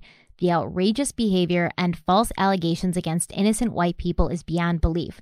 There is already one defamation slash libel lawsuit for five million against Ebony Magazine and their writer Fred Rosen. There's going to be more. End quote. So what do you mean? What do you think she means? When she says the the VPD, the Valdosta Police Department, they didn't have a role besides holding his body at the crime lab. Is the sheriff's office and the Valdosta so separate? separate. So the Lowndes County yeah. sheriff's office did the 1st mm-hmm. investigation, but mm-hmm. the it was their jurisdiction. But the Valdosta Police Department they did not have a role in the investigation. So is that what she's saying? Like, why are we like attacking them when they didn't have anything to do with this? Correct. You know, the, even though it's the same town or city, whatever you want to call it, the sheriff's department and the police department are two completely separate agencies. Lee Touchton said that during that July NAACP conference call, she was told by CB King that the family had made multiple attempts to get the autopsy report and the toxicology reports from the GBI, but they were being stonewalled about the toxicology reports. And she found this odd because as he's saying this during the call, she's sitting there and in front of her she has the autopsy file and the toxicology report that were given to her when she requested them like there was no issue so she was like uh what like i have it here and she also said um quote I was looking at the GBI autopsy, and there's the toxicology report right there. The Valdosta Daily Times published it on their webpage in May. End quote. So May is what May to June, June, two months before he's saying this on the NAACP conference call. The the Valdosta Times had already published it. She had it in her hands. She'd gotten it from the GBI no problem. Lee said that web addresses were given during this call, urging people to send money to the family so they could fund this legal fight to get these documents that CB King was claiming they couldn't get. And then I guess a bunch of people on the call were like, oh no, you know, what do you do now? Like, if you can't get these reports. And CB King was like, well, we just, we fight, you know, we, we put a legal fight out, but we're going to need money to do that. And so here's, you know, different GoFundMe's and web addresses that you can send money to so that we can get these reports. And Lee's over here like, what the hell is he talking about? I have this report. And so does the Valdosta Times. Lee said, as far as she was concerned, the information that they were asking for had already been provided. And then the next month, on August 21st, the GBI released a statement saying that all records requests pertaining to the case had been fulfilled. And they did this after getting multiple like messages and calls from people saying, like, release the reports, release the papers. And they were like, we did already, you know, like we have to make a, a formal statement now to tell everybody that all of these requests that have been f- filed with us have already been filled out. We've sent the documents to everybody who wanted them. There was also an issue of the family and their lawyer telling people on the conference call that they were being stonewalled by the school when it came to the surveillance footage. But the attorney for the school district claimed that the school offered to have the family come in and watch the tapes multiple times, but CB King turned down each request. Now, Lee mentioned on the call um, because she had talked to all of these people already during her investigation. And she'd asked about the surveillance footage as well. And she said she was told by the lawyer for the sheriff's office that the videos were protected under FERPA to protect the identity of minor students. But she knew that the family had been given multiple opportunities to view the tapes, at which point she was yelled at. And one person on the call said, quote, I'm so sorry. The family has to hear this, end quote. Lee Touchton said, quote, the way the narrative came from the attorney and the father, the reaction from just about everyone on the phone was outrage. And yes, we are going to send money to this family. I don't have a problem with anyone sending money to anyone, but I do have a problem with the other side of the story not being told. End quote. Yeah, Lee Lee really tra- changed courses in this whole this whole story know, over these four parts, it. huh? She she was uh you know a big advocate in the beginning to probably their biggest adversary in the end, right? I mean, that's fair to say. She's really she was really vocal about the the issues with the the Johnson side of this whole situation. I don't want to call her an adversary necessarily because I don't think that it was like personal, you know.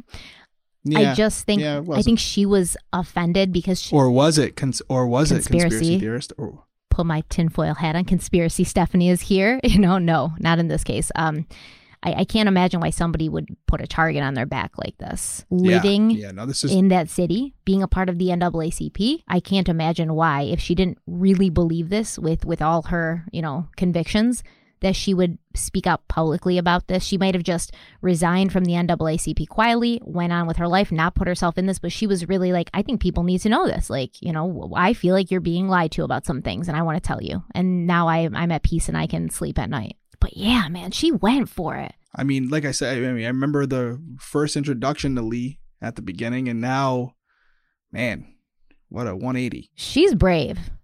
I'm not that brave. I would have shut my mouth. I'm saying, okay? Because I'd like to think I, you know, I'd like to think I'd be. I don't know. I've had people try to kill me over things that I've said, so I guess it, yeah, I'd like to think I would be, but you're right. It's tough because these are probably friends and family members of hers. Yeah, she lives in that well. town. Yeah. I, yeah. I'd like to think I'd be that brave too, but then I know I wouldn't be. So, like, I know. no, and, and again, we talked about it earlier. This isn't something where just one day she woke up and felt this way. She was on their side. She conducted her, no, her own independent investigation. She consulted with others. And no matter where she turned, no matter what report she reviewed, when it came to the actual facts and not just people speaking about it, you know, off the, you know, off the, off the top of their tongues, it always led to the same conclusion. And so she was seeing all this and seeing where it was going and just realized that what was being said publicly didn't line up with the facts of the case.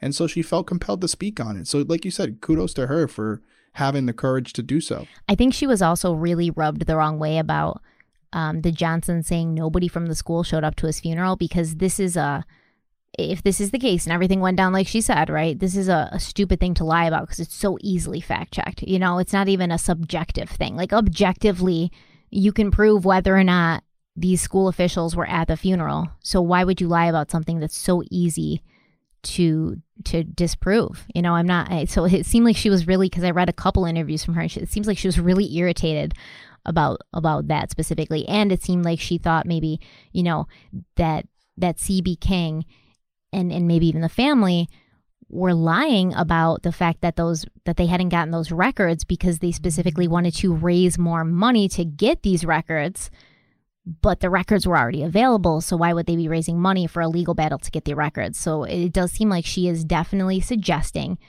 that this was about money and like raising money for whatever reason. I don't know where the money went but she she definitely gave me the impression that she thinks it was all about raising money and getting people outraged so they would open up their pocketbooks yeah, you could tell that was definitely something that really bothered her based on some of the quotes she's made. She had a major issue with that because, you know, and she probably felt like there were other cases out there that deserved that money and that attention and they weren't getting it. So I can see that, you know, it was personal to her to a certain degree. She's not the only one that went from being on the Johnson family side and, you know, doing the most to try to, you know, investigate and find out what was going on. Uh, the Reverend Floyd Rose, he's also come to the conclusion that KJ's death was a tragic accident.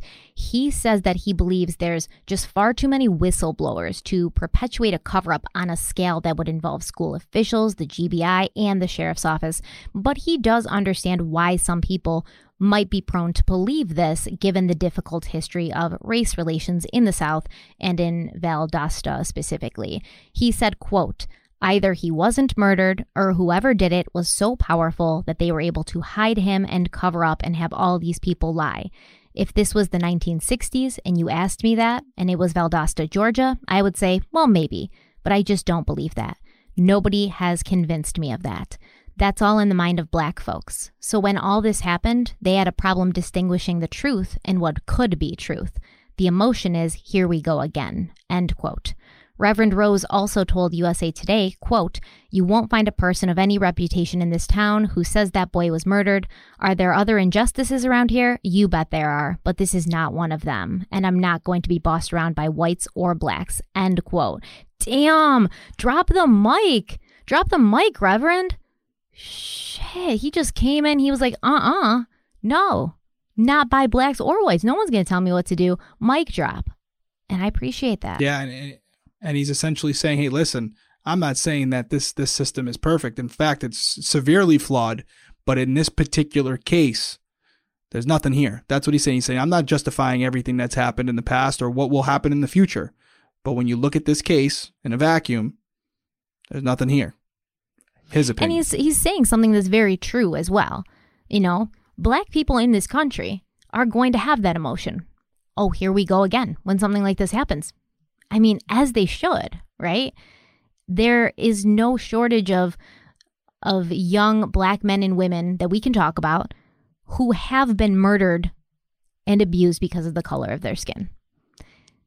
So there's definitely a precedent set and when you're a part of that community, which I'm not, so I can't even imagine like a, a fraction of how the, the black community feels when things like this happen. I could never even speak on it. But when you're a part of that community, I would assume that when something like this happens, that is your initial thought. And I don't blame them for that at all.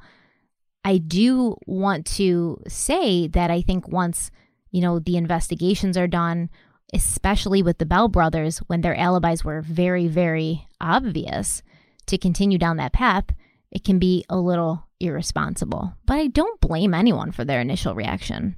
Um, and that's why he's saying basically, and Lee Touchton and Reverend uh, Floyd Rose, they're like, yeah, when this happened, we did the investigation because we thought there could be something to this. Now we know, or we believe we know, that there isn't anything to it. And we're not going to go just keep saying that there is because that's the party line and we're going to toe it. We want to just tell the truth. Yeah, absolutely. Got to respect the guy for sticking to his word and going with what he believes in, regardless of the, the kickback. And this is the same man who put up his house as collateral when yes. Jackie Johnson yes. was arrested and, and put in jail. Great point. So nobody can ever question him as far as, hey, how committed to you? How committed were you to this situation? Uh, I leveraged my house against. He was very it. committed. Who, yeah. How, yeah. How many people can say that? Well, now as we know, um, this this investigation has been reopened. Um, but a couple months ago, so it was it was roughly one week after the case was reopened. Kenneth and Jackie Johnson, they went to the current Lowndes County Sheriff, his name's Ashley Paulk, with what they believed or claimed to be the smoking gun. Um, this was a, an audio taped confession. And the Johnsons said that they had been contacted by someone in March who claimed to have an audio recording of a confession to KJ's murder. Now, on the recording, you can hear a man say, quote, they're going to catch me anyways. I should have never done this. I was young and stupid. Kendrick didn't deserve this man. They're going to catch me anyways. End quote. Allegedly, the family paid $1,000 for this recording and then they turned it over to law enforcement for authentication. The Lowndes County Sheriff's Office, they haven't revealed who this person is, the person who sold the tape to the Johnson family. But Ashley Paulk said that they they pretty much figured out who it was within 15 minutes of having that that tape in their hands. They said they they saw the person in a picture who who created the tape and who had sold it to the Johnson family and they knew who exactly who he was. He claimed to the Johnson family, I guess allegedly to be the second cousin of the Bell brothers. And he said he was at like a family gathering or a birthday party. And then one of the brothers made this, I guess, just unprompted confession about killing KJ and he recorded it. Now, Paulk said, you know, they know the family, uh, the Bell family. They know that he's not their second cousin, so he's not related to them. They've also dealt with this person before. Apparently, he's been in trouble before for making false reports. Um, and now they've said that the recording is a hoax. Paulk said that the faked recording could fall under cyber stalking because it caused emotional distress to an individual using a cell phone. So, for all you trolls out there, every time you're mean to me in the comments with your cell phone, it's cyber stalking. Cut it out. I actually wrote that down, okay? Jesus. Yep. People are petrified Sometimes, now. Yeah, right. exactly. Exactly. They're like, come for me. yeah, they're not scared. So she said, you know, this is serious. Like it can be cyber stalking. This is like a federal crime, and he would like to to take this this crime to the federal level because he finds that it's you know in very poor taste to put a family who's lost their son through something like this to give them false hope, right? Like, oh, I have this confession. They think that it's the smoking gun. They think that it's locked. They think finally this piece of evidence has come to the surface. It's going to break this whole thing open, only to find out it's a hoax that's it's emotional trauma to these people. They don't need it. So Ashley Paulk, he he's like, I wanna I wanna prosecute this person. But apparently, this unnamed individual, he also claimed he didn't act alone, but the police or the sheriff's department, they also have not revealed the identities of the people that he was collaborating with to do this. Um, I guess they have to look into it. They got to figure out if he's being honest about who he said helped him. They have to kind of investigate that because he's known to be, you know, kind of a liar. The new sheriff, Ashley Paulk, he's reopened the case in the hope of bringing closure to a community that has been divided along racial lines. He also told the Atlanta Journal Constitution that charges against this guy could be forthcoming if the Johnsons cooperate, but they have refused to answer any questions about their interactions with the guy who sold them the tape which Paulk finds odd, saying, quote, it's kind of unusual when the victims refuse to participate, end quote. The Johnsons and their new lawyer, so I don't know if CB King got fired or quit, but they have a new lawyer. His name's Clint Rucker, and they say they want to conduct their own investigation on the audio tape and see if they can like independently authenticate it because Jackie Johnson, she's um, not quite sold on the the the theory that it's a fake or a hoax. She believes it might be real, so now she, they want to kind of do their own investigation on it. Yeah, you know, it's um it's something where Paulk is I think saying something without saying it. You know, if I'm to read between the lines here and, and just be honest with you guys, I feel like Paulk is saying, you know, I feel like there's a coordinated effort to try to create something that doesn't exist and it might be his belief that the Johnsons might be aware of that. And that might be their reasoning behind not wanting to cooperate with Sheriff Paulk. Um, because again, they, you know, if they're carrying, conducting themselves in a way where they're being upfront and honest, then they are two victims, as he pointed out in this particular situation, because this individual is creating this false hope. So you would think that the parents would want to have this person prosecuted as well for again adding this stress on them and the fact that they're saying nope we don't even want to speak to the police about it um, is a little odd. It's not completely um, unheard of but considering everything else that's transpired in this case over the years it does it does raise some questions. Yeah, because you've been putting yourself in their shoes this this whole time throughout this whole uh, four parts that we've done on this, and I appreciate that. I think that's what everybody should do because you can't really look at somebody and say, "Oh, I wouldn't act that way in that situation." You have to really try to empathize, put yourself in their shoes. If this is me, if this is my child, how am I behaving? I can understand why they would do that because maybe I would as well. But in this situation, could you put their yourself in their shoes and say if somebody sold you, charged you a thousand dollars for a fake audio like recording of somebody confessing to killing your son, and then you found out it was a hoax, would you be like, I don't want to pursue charges against this person? Would you feel like you wouldn't even want to, you know, like find justice for that? That's the thing. It's incongruous, right, to what they've been doing before. I would go after them completely. But there's also, you know, I'm sure at this point that Johnsons are just completely fed up with all law enforcement agencies and are like, you know what, we're not talking to anybody anymore because we don't believe you guys. We don't believe you guys are acting in good faith. And you know what, you can take it and shove it. We're not gonna we're not gonna respond to your calls. It could be d- just that simple. So maybe they thought that the new sheriff was going to like get stuff done and reopen the investigation and they were like, "Okay, we have hope here." And then they were like, "No, this this audio recording's a fake." And they were like, oh, "Okay. Like clearly you're not on our side either. Maybe you're part of this conspiracy too now. Now we don't feel like Yep, we can new trust person, you." different, same Yeah. story. Yep. And so we're not we're not going to play with you. We're not going to play your games. We're not going to respond to you because we know no matter what we say or do, you're just going to find a way to spin it. That could be their rationale on it. Well, now that the case has been reopened, Ashley Paulk plans to use the evidence which was collected during the DOJ investigation. It's over 17 boxes full of files and information. He's going to go through that, and he says he plans to start by figuring out if there's discrepancies between reports. And he said, quote, if there's questions and they're legitimate, I need to know the answers myself, end quote. And I agree. I wish I had access to those 17 boxes because I'm sure all the answers that we that we have questions to are in there. But this is exactly what needs to happen, right? That you need to make a list essentially of all the questionable things and then go through these reports to see if you can answer them. And if there are discrepancies between reports, it's a great place to start. So I think that he he's on the right track and he knows what he's doing. Kenneth Johnson told CNN that the family isn't asking for any favors. They don't want anyone to lie for them. They just want the truth, which I think is what we all want. So we're all on the same page there. Um, so, final thoughts. You want me to go first? Yeah, ladies first. I don't have many final thoughts because I think we, you know, gave our opinions throughout this these four videos. Um, I'm not as confused as I was before when I didn't really know anything about the case besides, you know, a quick recap, like the Wikipedia version of, of what happened in this case. I was very confused. I was like, something's completely wrong. But I'm not completely um, cleared up about everything either.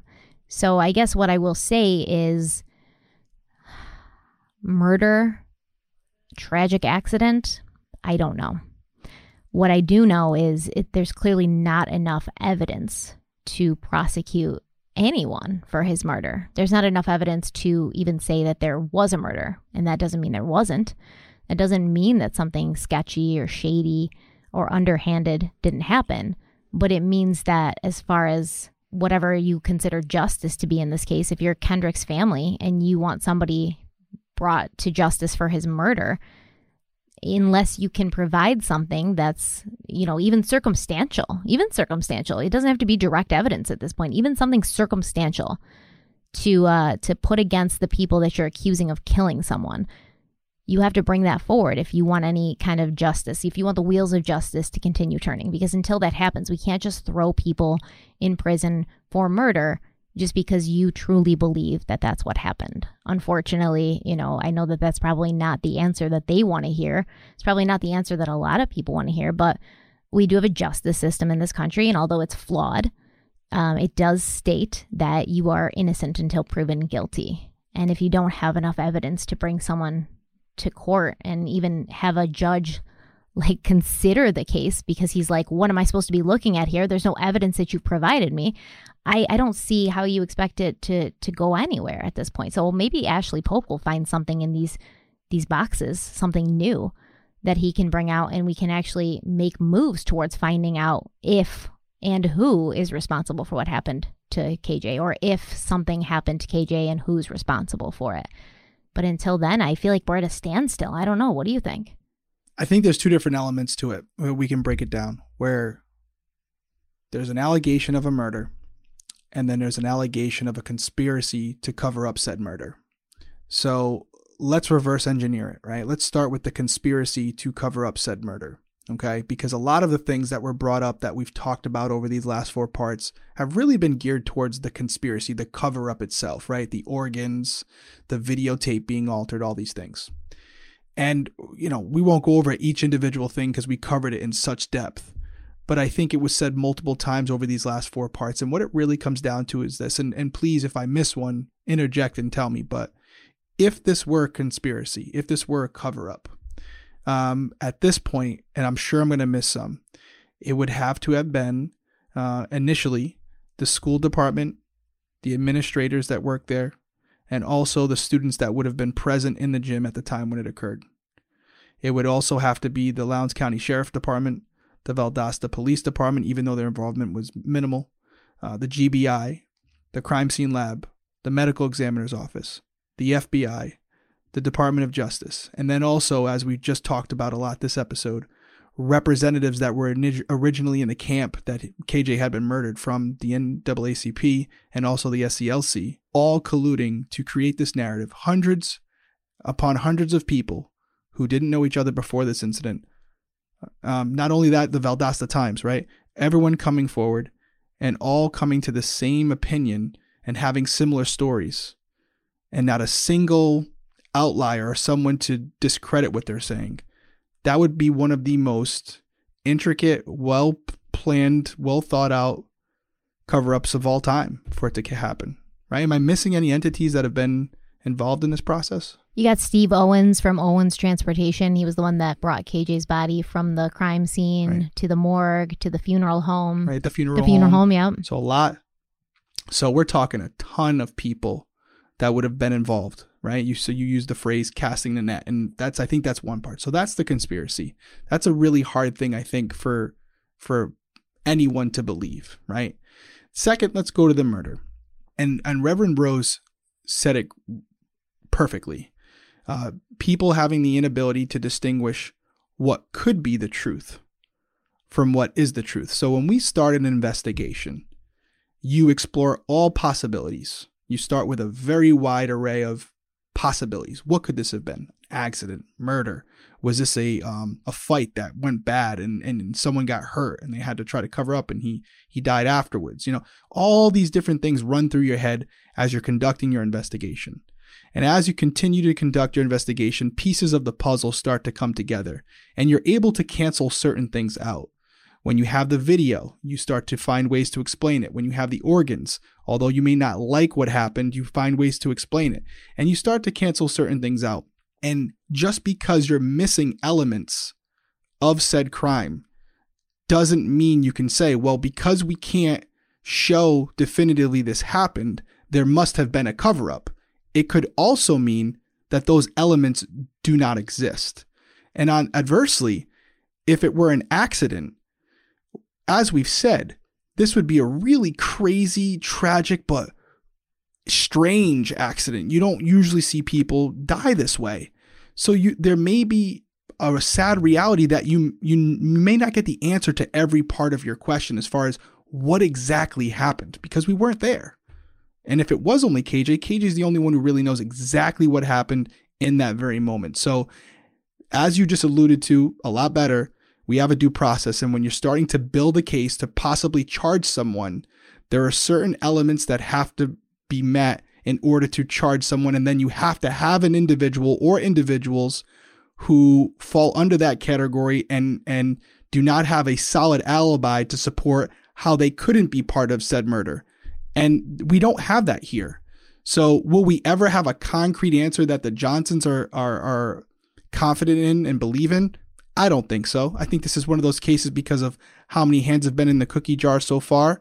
Um, that I don't think there's ever going to be a, a, a, un, a, unified opinion on what happened. Um, but I can understand why you and I spent four parts on this because there's so many elements to it, so many factors to it that I think it's warranted. I think there were a lot of mistakes made by law enforcement and other government entities and other private entities that could have really made this situation a lot easier for them, for the family, for everybody involved. And because of that, that's why you and I spent four parts on it because there was a lot to it. So I don't think we're, you know, I see some comments where people like, this is a close and shut case. This is an accident. I don't know why. No, that's not true. There's a lot here that could have been done differently. And then there are also people on the other end of the spectrum who say this is no doubt about it. This was a cover up. This was a murder. And there's clearly nothing that we've discussed in four parts that would suggest that definitively to be the case.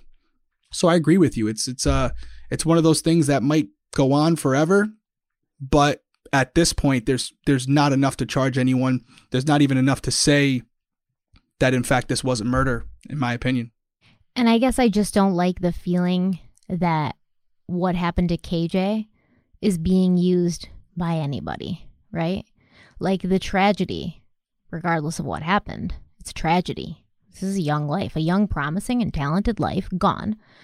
And to think that anyone on either side of the aisle is going to try to use that to make a point or further an agenda it's upsetting to me and it's not like it's unknown we see we see this a lot actually um, that that in death people can be used and you know they they kind of justify it by saying well it's for the greater good like his death can be used to further this or to prove this, but it's a death. It's a life lost. And we really have to go micro level first. Like we have to talk about KJ, who he was, why him being gone from this earth makes it a worse place to be. We have to focus on the victim. I don't like when, I mean, it's not that I don't like it because I know that there's a place for it you know, to further social justice or not even just social justice, but any kind of, of justice to begin with. Because if something happens to one person, we know that if it's an injustice, it's happening to more than one person. So yeah, you, you do sometimes want to go macro and, and make it like a, a thing and, and go for it, but it should never be where the attention is not on KJ. And how often have we talked about KJ in these four videos? And that's not our fault. And there's just, he was lost in this. Yeah, it's a great point. Eh, there was a lot of other entities that became the, the the hot topic of the day, right? And so, yeah, it's unfortunate, but I do think we will get to a point where I'm hoping that people come to a general acceptance. And again, quote Reverend Rosa Rosengren, you know, distinguish the truth from what could possibly have been the truth you know, ultimately Kendrick's family has to, you know, specifically his parents are going to have to sit down and really think about it and and I'm sure they do that every day. And and I'm sure at some point they're going to find peace with it even though they may not agree with it. And I, I hope for them because they have to stay on this earth without their child they can do that for their sake because they got to live with it every day. You and i we're going to go on to the next case and our viewers and listeners are as well. It doesn't mean we're not thinking about them it doesn't mean we're not thinking about KJ because we're we fully understand as parents that they're going through something that I wouldn't wish on my worst enemy. So, with everything we've said right now, understand if anybody from Kendrick's family is watching this uh, or listening to it, we're thinking of you because regardless of what happened here, KJ's gone. He shouldn't be, and and that's the real story.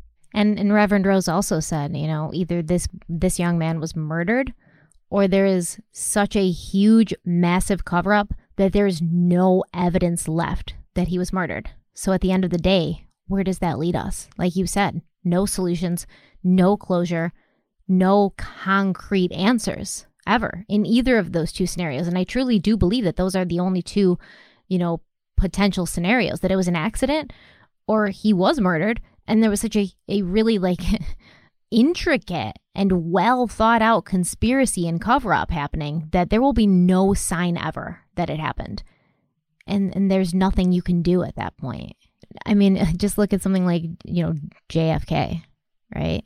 How how long has it been? And we finally gotten, you know, pretty much like I think that we from the redacted files that that have been released, we can we can naturally kind of assume that what happened to JFK was orchestrated by our own government. Like they've pretty much Oh, they pretty much said that, man. Like, but how long did it take for it to even come out to this point? And yeah, it's not been said straight out. Like, hey, uh, will the real Slim Shady please stand up? We did this to JFK. No, they haven't come straight out and said that, but it's definitely been like inferred multiple times by multiple entities. And, and it's taken how long 40 50 years to even get like that like the tip of the iceberg it's just if if there's a massive government conspiracy, yo, the government is so shady, man. So shady. Go read Edward Snowden's book, okay? But he's they're so shady. If they wanted something covered up to that extent, you would never find out about it. But I also can't look not that KJ wasn't important to everybody that he knew and everybody in his life, but I can't look at this one kid hanging out in small town Georgia, playing football, going through with his life. This one kid gets murdered. And this one FBI agent, Rick Bell, he's like calling the shots. He's like going to the president and being like, hey, we got to cover this up. And the president's like, okay, like, let's uh, activate, cover up conspiracy plan X and like go into it now. I don't see why all of those people would agree to it. They wouldn't. It, it would be easier to throw Rick Bell under the bus for them, which they would do to each other. Okay, the government they they throw each other under the bus all the time. It would be easier for them to just throw Rick Bell under the bus, let him and his sons take the punishment for it, than to participate in something like this when there's really no grander scheme behind it. You know, it's not like it doesn't have large or widespread implications for like uh, national security or public health or things like that. And those are typically the things that they that they would put a lot of effort into covering up. So I'm not sitting here saying the government doesn't cover things up. We know they do. Um, like look at Operation Paperclip. But anyways, we know they do. Oh, stop her! Somebody stop her, please. Yo, she I can't stop. well, we know they do. Okay. So I'm not saying they don't do that. Like, I will be the very last person. If every person in this world stood in a line, I would be at the end of that line, the very last person in line defending the government. It's not me. All right. So I just don't understand why they would do it in this situation. But if you guys have an idea of what sort of widespread implications KJ's death would have that the government would be interested in sort of like putting like a cap on it, then please let me know in the comment section because I am always down to have a conspiracy conversation with y'all. Yeah, I'll leave that one to her.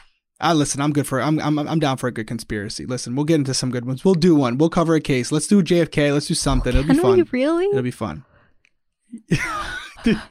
yeah, I'll do. it. I don't Yo, care. you don't even have to give me a Christmas whole time. present this year, man. That was enough. No, we're gonna we're gonna. I do have a Christmas present for you tonight, by the way. oh. Um, so can we change Yeah, gears yeah, a little yeah, yeah, bit, guys? change. You know, this was four parts. We thank you guys for sticking with us. There's a lot uh, to it, and it was very in depth, and and we went through a lot of information there, and you know, we hope you guys got a lot out of it because we definitely did. Um, but to change gears up a little bit, to bring a little bit more of a ha- you know a lighter side to this four part, you know, this is a lot of work. Um, first off, undercover pineapple you guys really took it and run with it. So we're going to announce the winner right now. I have this automated, you know, thing that Stephanie was nice enough to um, help me set up. And so there's no conspiracy here on how we selected it because we know there will be. I'm going to literally just hit pick pick a winner and it's going to randomly pick someone from the YouTube comments who wrote undercover pineapple. Now I know everyone wrote it on Instagram and all these other places. I we just can't include them all. So I we probably should have been more specific, but it, yeah, I know. They, we didn't have like the rules uh, at the bottom of the, the the entry, but I'm gonna hit. uh Here we go. There we Undercover go. It's going. Undercover. Pi- oh, hold on. What does it say? Okay, I saw here it it start with an S. Uh, it's saying Steph Frame. I don't know if that's gonna show me the comment here. So Steph Frame wrote undercover pineapple. It does. That's Steph Frame. So what I'll do is Steph Frame. Congratulations, you won. Um, I'm gonna send the book to you. DM me on Instagram. You're gonna have to show me that you are who you say you are because there's you figures the person has no picture, no nothing. but she wrote undercover pineapple. Love you guys. Thanks for all you do. Uh, all the best. So So I see Stephanie, this sometimes too. get- If Steph Frame doesn't come forward, okay, we got to pick a second person. So you want to do that again and pick a backup in case? Do you want to put that the hopes on that person? Because now like, do you want to, or do you just want to pick it next week? You want me to pick a second one right now? I feel like we're here. Okay. All right. We'll do another one. So I'm hitting it again. This is so exciting. Oh. Oh, we got a picture. Lori King. She wrote Undercover Pineapple because I would really enjoy a new book to read. Autographed equals bonus. Um, so Lori King. I think you should give them both one. Uh, you know what? I was just I know. thinking Now the I feel thing. bad. Lori King, Lori you says get, she wants a new book autographed. Like, now I feel horrible. We shouldn't have done that. Now you got to give them both a book. I'm sorry. Lori King, you're getting a book signed. Your name's gonna go right up here. And Steph Frame. Steph Frame. If you come forward, you're gonna get a book too. I'm just Oprah. You get, get a a book. You get a book. book. And and actually, guys, this is uh my my partner Stephanie's book right here. I'll give it give it to her at Crime Con. Stephanie, there's your book. I didn't put your number one fan. I just wrote. I'll read it to you guys what I wrote to her. Um, I wrote Stephanie. It's been a pleasure working with you. Undercover pineapple for life. Can you write So- love your number one fan, Derek? Stop pushing, Stephanie. Okay, you just made me give away two books. so that's it. Um, uh, the only other thing I had is we will have an official announcement for merchandise next week. It's done. It's legit. We just got to give them time to set up. But guys, it's coming next week. Official announcement. And I, I think we both agree. We saw the final um, markups today. We both approved them. They look they look good, and they're going to be exclusive to the people like yourself who've been with us from day one. Little hint there. Um, and limited and- edition. and so the only- first round, limited edition. The first round will be special for the people who've been with us, the OGs. Yep, it's a, we're gonna do it for a short period of time, and then that that logo is gonna go away and never come back. Um, the only other thing I'll say about the book, and it's I know I had a lot of people say they wanted it. Um, I don't know. You can get it in bookstores, but to be honest, the cheapest place to get it is Audible. where Audible, or if you want a, a hard copy or something, Amazon. Um, buy it. If you send it to the um my PO box address, I've been doing this for years. You just got to give me time because I sometimes get a lot of them. Uh, if you put a note with it, I'll sign it to you and, and send it back to you. So just uh, send it to me with your postage to send it back, and we'll get it done. So I'll do that for everyone. But Or if you congratulations have to it Lori. and you're at CrimeCon, bring Yeah. it to Derek at CrimeCon I'll sign so it. he can sign it. do you want to tell them about your little prize you're doing for him that you came up with for a crime con? My little prize. It's a Could you good- it's a good prize. Condescending. No, I like it. I think it's a cool so idea. it's a Crime Weekly tote bag. I also got one for myself, and it's gonna have some Crime Weekly merch in there and Derek's book signed. Yep. I don't have a book yet. Yep. But I can write you like a little poem or something. I'll write you a true crime poem. yeah, and you could you could sign the book too if you I'm want. I gonna don't sign care. the book, man. But um, but um, but yeah, it was pretty cool. It's pretty cool. So listen, we really appreciate everything you guys are doing with us. We appreciate you helping the channel grow. We're having uh, we're talking about some tough topics, but I'm enjoying it. This is something new for me. Stephanie's an OG in this field. She knows what she's doing, but it's been it's been great. Your guys' support has been amazing, and I'm I'm looking forward to seeing some of you at CrimeCon. we will talk to you guys next week. Until then, bye. Undercover Pineapple. later.